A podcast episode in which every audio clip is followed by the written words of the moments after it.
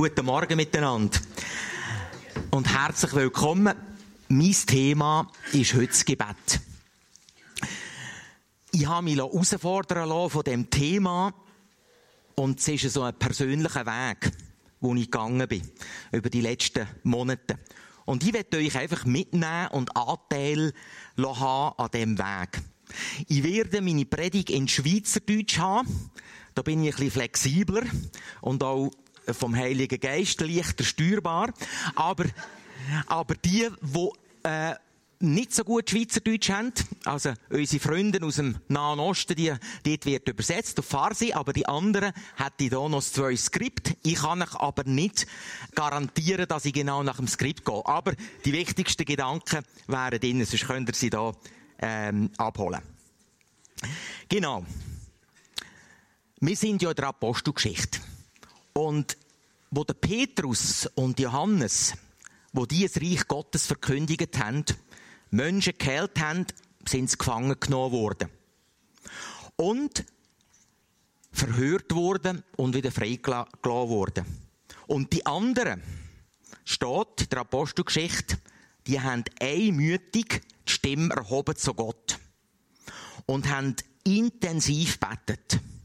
Und es heisst dann nachher dort im Lukas, äh, in der Apostelgeschichte, ähm, strecke deine Hand aus zur Heilung und lass Zeichen und Wunder geschehen durch den Namen des heiligen Knechtes Jesus. Und als sie gebetet hatten, erbebte die Stätte, wo sie versammelt waren, und sie wurden alle voll Heiligen Geistes und redeten Gottes Wort mit Freimut. Also gewaltig, gewaltig, die haben betet und da hat's angefangen zu schütteln. Wie wäre das, wenn äh, da die Vineyard würde anfangen zu beben, anfangen zu schütteln? Es ist gewaltig. Und ich werde heute in der Predigt eingehen, so ein bisschen aufs Geheimnis vom Gebet. Es ist nicht das Ziel, heute Morgen euch ein schlechtes Gewissen zu machen oder einzujagen. Wir sollten mehr beten. Oder wir sollten, wie wir es heute schon gehört haben, ins frühe Gebet gehen. Aber ich muss sagen, es ist eine gute, eine gute Sache. Das gemeinsame Gebet ist eine riesige Kraft. Und ich selber merke, ich nehme sie noch zu wenig in Anspruch. Und es ist wirklich ein gut, ich denke, es ist ein guter Zugang, dass wir persönlich den Zugang haben und damit nachher auch inspiriert werden und motiviert werden, auch miteinander zu beten. Ich werde heute so ein bisschen über das Geheimnis vom Gebet reden. Wie können wir beten? So ein bisschen über das Training. Wie sind wir, wie sind wir dort, ähm, dran? Und auch über die Verheißungen, die vom Gebet sind. Die sind nämlich gewaltig. Und das Leben in dieser Verbindung, in dieser Gebets, in dieser Gebetshaltung. Ja. Was ist überhaupt der elementare Zweck vom Betten? Das habe ich mich gefragt die letzten Wochen. Was ist der Zweck vom Betten? Ist es einfach ein Bitten und hoffentlich ein Empfangen? Das ist sicher ein Zweck. Aber ich glaube, das greift zu kurz. Für mich ist das Betten das Einhängen. Und ich habe hier etwas aufgehängt. Das ist so der, der, ähm, der Weg von oben. Das ist Gottes Hand. Ein Einhängen. Einhängen mich ein. Da, und das mache ich jetzt gerade. Ich hänge mich ein. Ich bin jetzt verbunden. Ich bin verbunden mit dem Himmel. Ich bin verbunden mit, mit Gott. Und das ist eigentlich ein Kern von meiner äh, Botschaft, dass wir verbunden sind. Also, wir im Zwiegespräch mit Gott, im Dialog. Es Reden wie mit einem guten Freund, ein Verbundensein, nicht nur ein Reden, sondern vielmehr ein Hören. Was will, was will Gott, Gott mir sagen? Was will mein Freund im Himmel mir, mir sagen? Ein Andocken. Ich bin in Verbindung. Es ist für mich so ein Ausdruck von der persönlichen Beziehung, die wir haben zu Gott. Eine Verbindung von dem Natürlichen, wo wir stehen auf dem Boden, so dem Übernatürlichen, ist eigentlich die Schnittstelle. So ein Interface, wo wir hier verbunden sind mit ihm. So dass bei ihm andocken. Und so das Erkennen, er liebt mich. Er ist da, er streckt das Seil ab. Ich kann dort andocken. Ich habe meine Blickrichtung, wo ich so am Boden habe, auf meine Probleme, auf meine Sorgen, auf meine Nöte, auf mein Ego, kann ich wie lösen. Ich kann wie lösen und kann eine neue Blickrichtung bekommen. Nämlich Blickrichtung in Himmel. Blickrichtung zu Jesus. Und Jesus macht uns ein, ein Angebot. Wo die Jünger gefragt haben, wie können wir beten, hat Jesus das Modellgebet, das wir alle kennen, unser Vater, gesagt, ihr könnt Papi sagen. Das Wort Abba, das heißt, ist ein Lallwort und heißt so viel wie Daddy, Papi. Also ganz niederschwellig. Ich kann ganz so ähm, mit ihm kommunizieren. Ich muss nicht irgendwo eine riesen Anstrengung haben, sondern ich kann so Beziehung pflegen. Mein Vater ist ganz nach. Äh, ich bin verbunden mit ihm. Und er ist mein Versorger. Er ist mein Lieferant.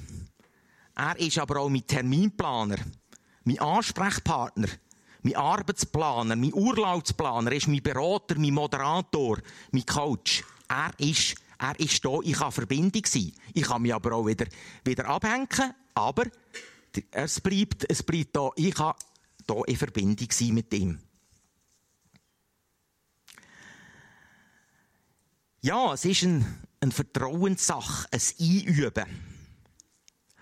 Vielfach liegt ich Gott in den Wort oder in den Ohren viel mehr mit meinen, mit meinen Hunderten von Wünschen.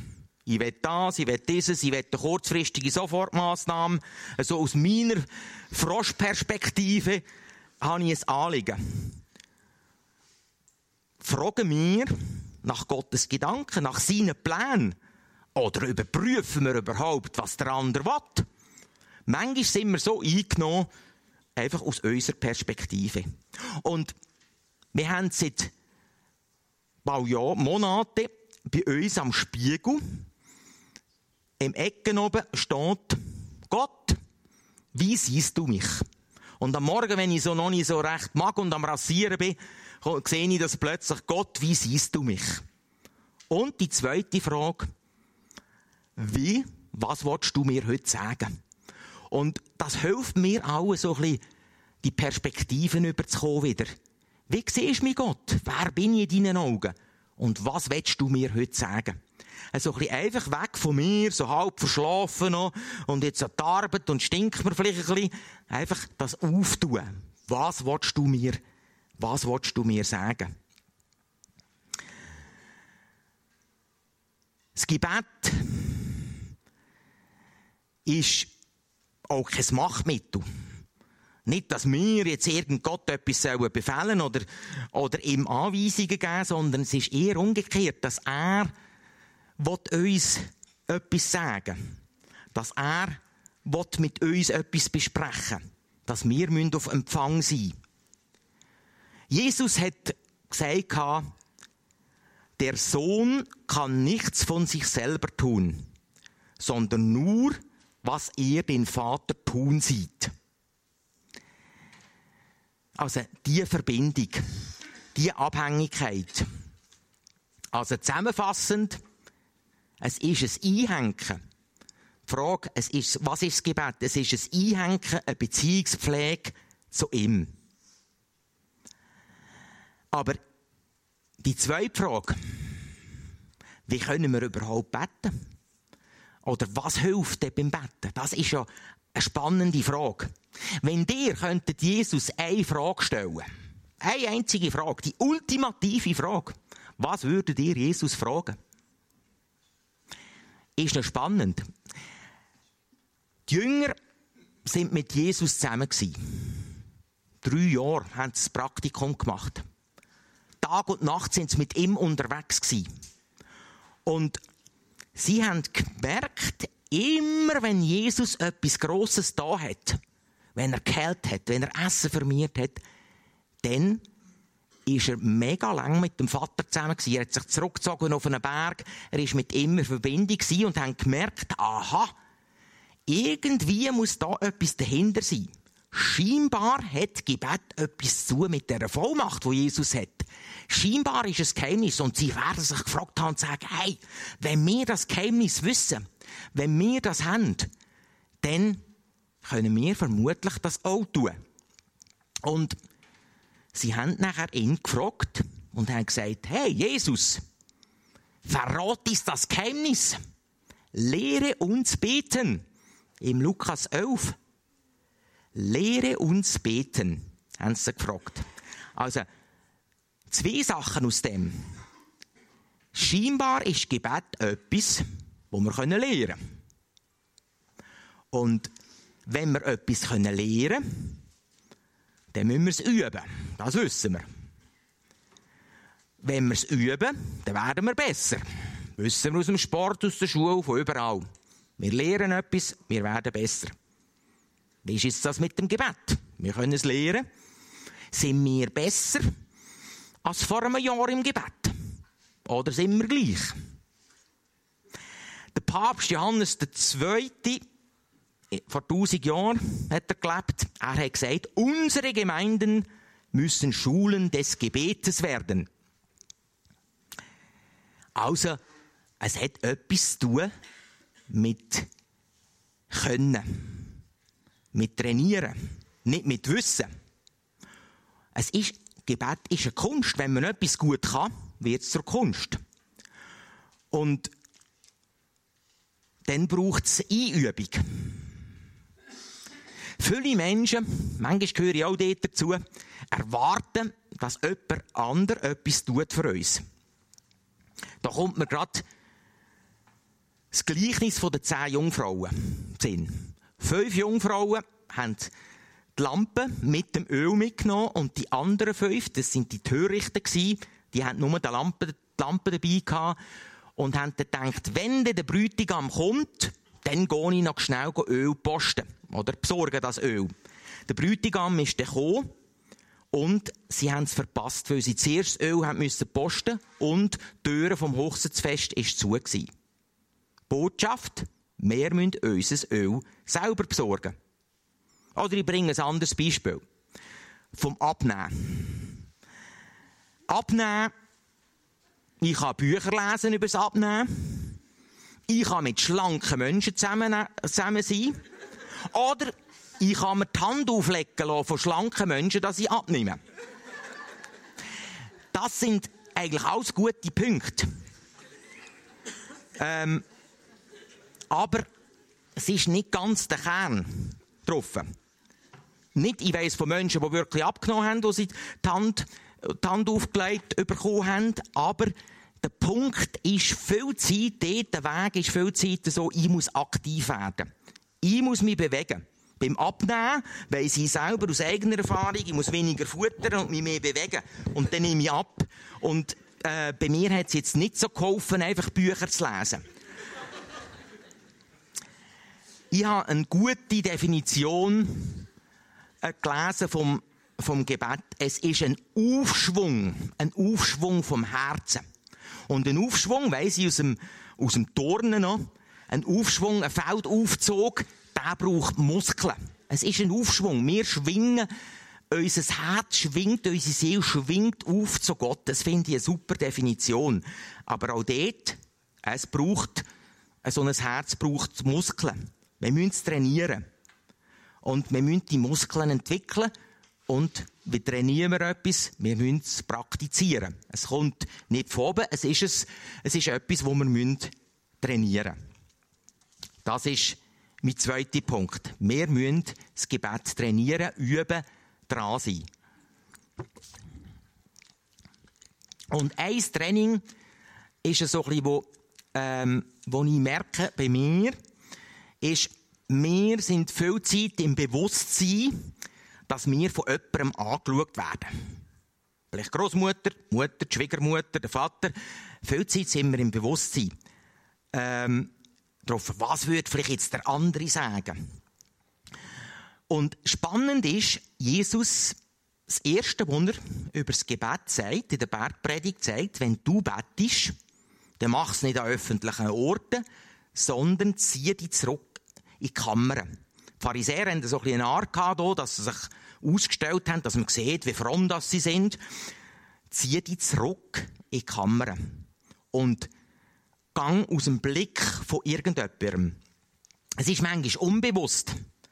Unbewusst, dass wir das Gefühl haben, jemand schaut uns an, andere machen etwas. Oder, ähm, vielleicht, mir geht es manchmal in der Anbetungszeit so, wo ich mich nicht ganz frei fühle irgendwie. Aber das ist mein Thema. Wo ich dann merke, oh, was denken jetzt die anderen, wenn du da auf den Tisch stehst oder am Boden liegst. Und dann merke ich plötzlich halt, aha, ich bin noch zu fest auf die anderen fixiert. Es ist eigentlich nur Gott, Gott und ich. Und ich werde dich Mut machen, auch mal, äh, gerade in der Anbetungszeit, einfach die Augen zuzutun und einfach abschalten, wenn da alle Leute drin sind, einfach nur Gott und mich. Also nicht irgendwie im Blick der anderen äh, sein, aus dem raustreten. Äh, treten. Weil bei Gott ist Freiheit. Und nicht irgendwie Menschenfurcht oder Menschengefälligkeit, sondern einfach, dass wir die Verbindung, die Verbindung haben.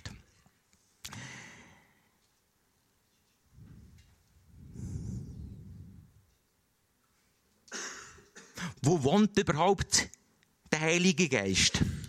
Wo ist sein Tempo? Oder wisst ihr nicht, steht im 1. Korinther 6, 19, dass eure Gefühle, nein, euer Denken, falsch, euer Leib, dass euer Leib ein Tempel des Heiligen Geistes ist. Ist ja spannend, he? Also, ähm, der Heilige Geist ist in uns innen. Wir sind der Tempel vom Heiligen Geist. Eigentlich mega noch. Wir müssen nicht wahnsinnig weit gehen, sondern der Heilige Geist ist, ist in uns innen. Wir müssen nicht ins Jenseits. Gott ist da. Viel Zeit sagen wir, komm, Heiliger Geist. Aber eigentlich ist er schon da. Er ist in uns innen. Wir tragen ihn mit. Wir haben, wir haben die Wohnung für den Heiligen Geist. Nimm das wahr. Bist einfach da. Komm zur Ruhe. Und oft bin ich irgendwo. Oder wir sind überall. Aber versuch, das Wort zu nehmen, dass der Heilige Geist in dir innen ist. Du hast einen guten Freund. Du hast einen guten Freund, der in dir innen wohnt. Die Prozessor, der in dir innen ist, der ist vom Heiligen Geist, wird der äh, angetrieben. Und red mit ihm. Wir können nur eine Beziehung aufbauen zu jemandem, wo wir reden.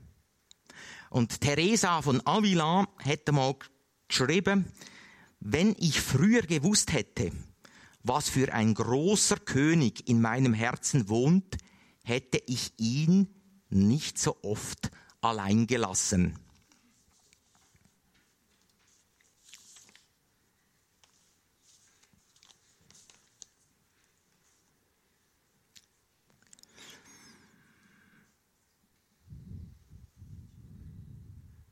Gott will uns alles geben. Wir müssen Gott nicht anbetteln. Wir dürfen ihn bitten, aber nicht anbetteln und motivieren oder äh, so lange die Himmelstür bombardieren, bis sie schlussendlich einbricht und er kapituliert und findet, ja, jetzt, jetzt gebe ich, äh, jetzt ich die Wünsche preisgeben. Weil im Römer 8 steht, ist Gott für uns. Wer kann wider uns sein? der auch seinen eigenen Sohn nicht verschont hat, sondern hat für uns alles dahingegeben. Wie sollte er uns nicht alles schenken? Also, Gott will uns das geben, was uns zum Leben führt. Wir sind nicht mehr im Alten Testament, wo wir mit Gott fälschen müssen. Das Kreuz hat alles verändert. Jesus hat alle Sünden getragen. Unsere Defizite, unsere Abgründe, unseren Stolz, unsere Verfehlungen auf sich genommen. Und Gott ist nicht mehr zornig auf einen Menschen. oder zornig auf die Sünde, weil sie, die Sünde ist gedreht worden von Jesus. Also es steht alles zur Verfügung. Gott will uns alles geben. Viel Zeit liegt an uns.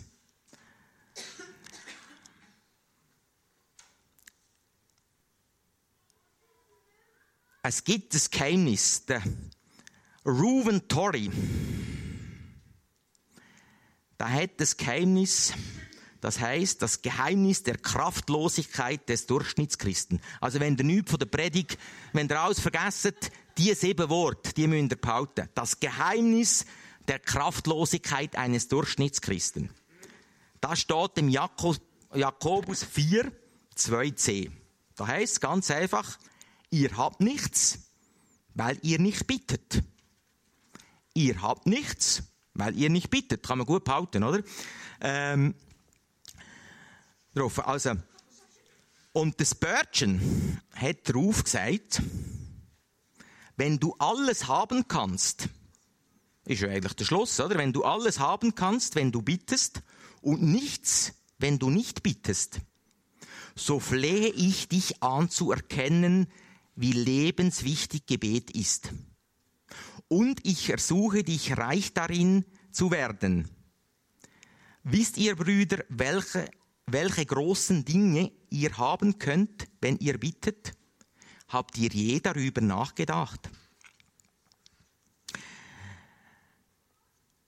Haben wir wirklich nichts? Ist ein bisschen krass, oder? Ist ein bisschen absolut. Ihr habt nichts, weil ihr nicht bittet. Haben wir wirklich nichts? Das können wir nicht gerade sagen, oder? Wenn wir so uns anschauen, das können wir nicht gerade sagen. Vielen von uns geht es gut oder sogar sehr gut. Wenn wir uns aber ernsthaft ansetzen und fragen, warum komme ich vielleicht so, so langsam vorwärts im Leben als Christ? Warum habe ich nicht überall Sieg über die Sünde? Oder ähm, warum komme ich von gewissen Gewohnheiten nicht los? Oder spätestens, warum gewinne ich so wenig Menschen für Christus? Oder warum brauche ich so lange, bis ich Christus ähnlich werde? Oder warum bin ich krank? Warum bin ich nicht gesund?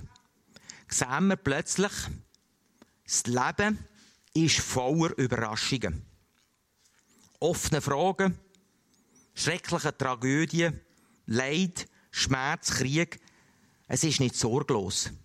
Und wenn ich auftue, merke ich plötzlich, halt, da gibt es ein riesen Potenzial fürs, fürs um können beten. Und da merke ich selber, ist immer auch wieder ein hilfsgemeinsames Gebet.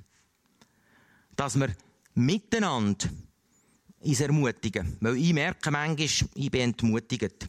Wir hatten gestern ein Pärchen bei uns, gehabt, die sich vorgetan haben, ganz regelmässig miteinander zu beten.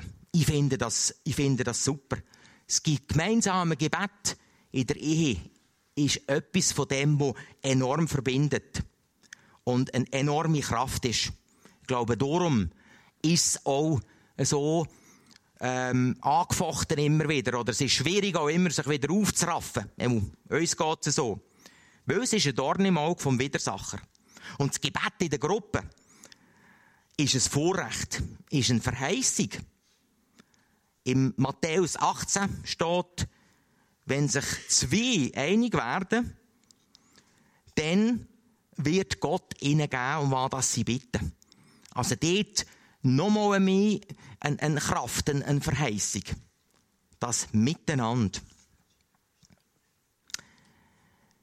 Genau. Ja, ich komme langsam zum Abschluss. Ich habe in dieser Vorbereitungszeit mit drei Männern. Es sind jetzt halt Männer, es könnten auch Frauen sein. Die Frauen sind eigentlich wirklich das Vorbild im Gebet. Aber da sind jetzt drei Männer aus ähm, verschiedenen Epochen. Das eine ist der Bruder Lorenz. Der Bruder Lorenz, ähm, der hat im 17. Jahrhundert als Mönch gelebt, ähm, hat nicht sonderlich ähm, interessanten Job gehabt. Er war nämlich in der Küche und hat eigentlich meistens geröstet. Oder er war noch Schuster und hat die geschustert. Aber er hat etwas entdeckt von dem, das Bewusstsein, die ständige Abhängigkeit von ihm. Ich kann sagen, er hat dort Zeit gehabt, er hat da seine Herdöpfel geröstet. Aber er hat immer wieder seine Gedanken immer auf Gott ausgelegt. Und ist ganz ein bescheidener Mann gewesen, hat aber Gewaltiges bewirkt in dem Orden. Einfach durch die beständige Gegenwart immer wieder gespürt, Jesus, wo bist du? Ähm, was willst du, was ich tue? Und immer wieder sich auf Gott ausgerichtet. Und ein paar hundert Jahre später oder 200 Jahre später ist der zweite Mal, als ich so drauf gestoßen bin, das ist der Frank Laubach. Der Frank Laubach ist ähm, etwa vor 100 Jahren hat er gelebt. Und er hat ein ähnliches Anliegen gehabt. Er war ein Missionar. Man sagt ihm eigentlich der Apostel der Analphabeten, weil er hat ein Programm, ein Alphabetisierungsprogramm, ähm, hat er entwickelt, wo Millionen von Menschen gelehrt haben lesen. Aber er war nicht zufrieden mit seiner Intimität zu Gott. Er ist ähm, hat gefunden, hm, Gott ist für mich zu weit weg, ich bin wenig, ich bin wenig verbunden. Und hat das Experiment gemacht. Er hat dem gesagt, das Spiel mit den Minuten. Er hat einfach probiert, jede Minute ganz kurz an Gott zu denken und sich seine, einfach seiner Gegenwart bewusst zu machen. Wenn er, er hat seine Dinge nicht unterbrochen, aber er ist, ist einfach dort so sensibel gewesen und hat einfach gesagt, ich will Gott immer vor Augen haben. Und das hat sein Leben revolutioniert. Äh, darauf einfach die, die Abhängigkeit, das, das, äh, die Verbindung zu ihm. Genau. Und der letzte Mann, das ist der Arne Elsen, das ist ein Arzt aus Hamburg, aus der Neuzeit, äh, wo immer noch lebt. Und der hat ein ähnliches Anliegen gehabt. Er hat sich, ein bisschen technischer, er hat sich einen Wecker genommen, hat den auf 10 Minuten gestellt und nach 10 Minuten hat es geläutet. Und es war immer wieder eine Stunde, wie schnell das 10 Minuten endlich umgehen. Und dann nach diesen 10 Minuten hat er einfach ähm, zu Gott betet. Einfach ein, ein Gedanken, einfach eine, eine Verbindung ähm, getroffen das einfach in Verbindung sein. Das ist für ihn das Hilfsmittel gewesen, einfach können in Verbindung sein. Das sind natürlich alles Hilfsmittel ähm, getroffen, aber ich glaube, wir müssen den Weg finden, wie hilft das unseren Alltag. Ich merke es bei mir. Ähm, ich habe ja auch mit dem Wecker probiert, gefunden, das ist eigentlich noch, noch gut, habe wieder weg da, aber es, es, hat mir einfach das aufgezeigt, eigentlich, dass das Präsentsein, das in Verbindung sein mit ihm. Und ich denke mir, jeder muss da, jedes von uns so den Weg finden. Was ist der Weg? Ähm, um in Verbindung sein mit, mit ihm. Genau. Jawohl, dann kommen wir zum Schluss. Ich werde noch mal schnell zusammenfassen. Wir haben zuerst gesehen, so das Einhängen das Einhängen bei, bei Jesus oder bei Gott im Himmel, da das in Verbindung sein. Da gibt es verschiedene Arten. Dann haben wir gesehen, so, ähm, es braucht ein gewisses Training, eine gewisse Übung, ein Praktizieren, nicht ein Knurz, sondern einfach das können dran sein. Es längt nicht. Ich lese gerne ein Buch äh, drauf und merke dann, dass das eine, aber ich habe es dann noch nie im Herzen. Wir brauchen wirklich das, das Praktizieren. Dann haben wir so ein bisschen gesehen, mit ähm, dem unter welchen Augen bin ich, das, das, das Freiheit, das können abschütteln, ähm, getroffen. Jesus ist nicht weiss wie weit weg, Jesus ist da und die sieben Worte, die ihr nicht dürft vergessen ihr habt nichts, weil ihr nicht bittet. Und am Schluss noch das Leben in der Verbindung. Ähm, ja, das ist kurz und knackig die Zusammenfassung. Und ich denke, es ist gut, wenn wir uns jetzt überlegen, was hat mich angesprochen und was werde ich damit machen.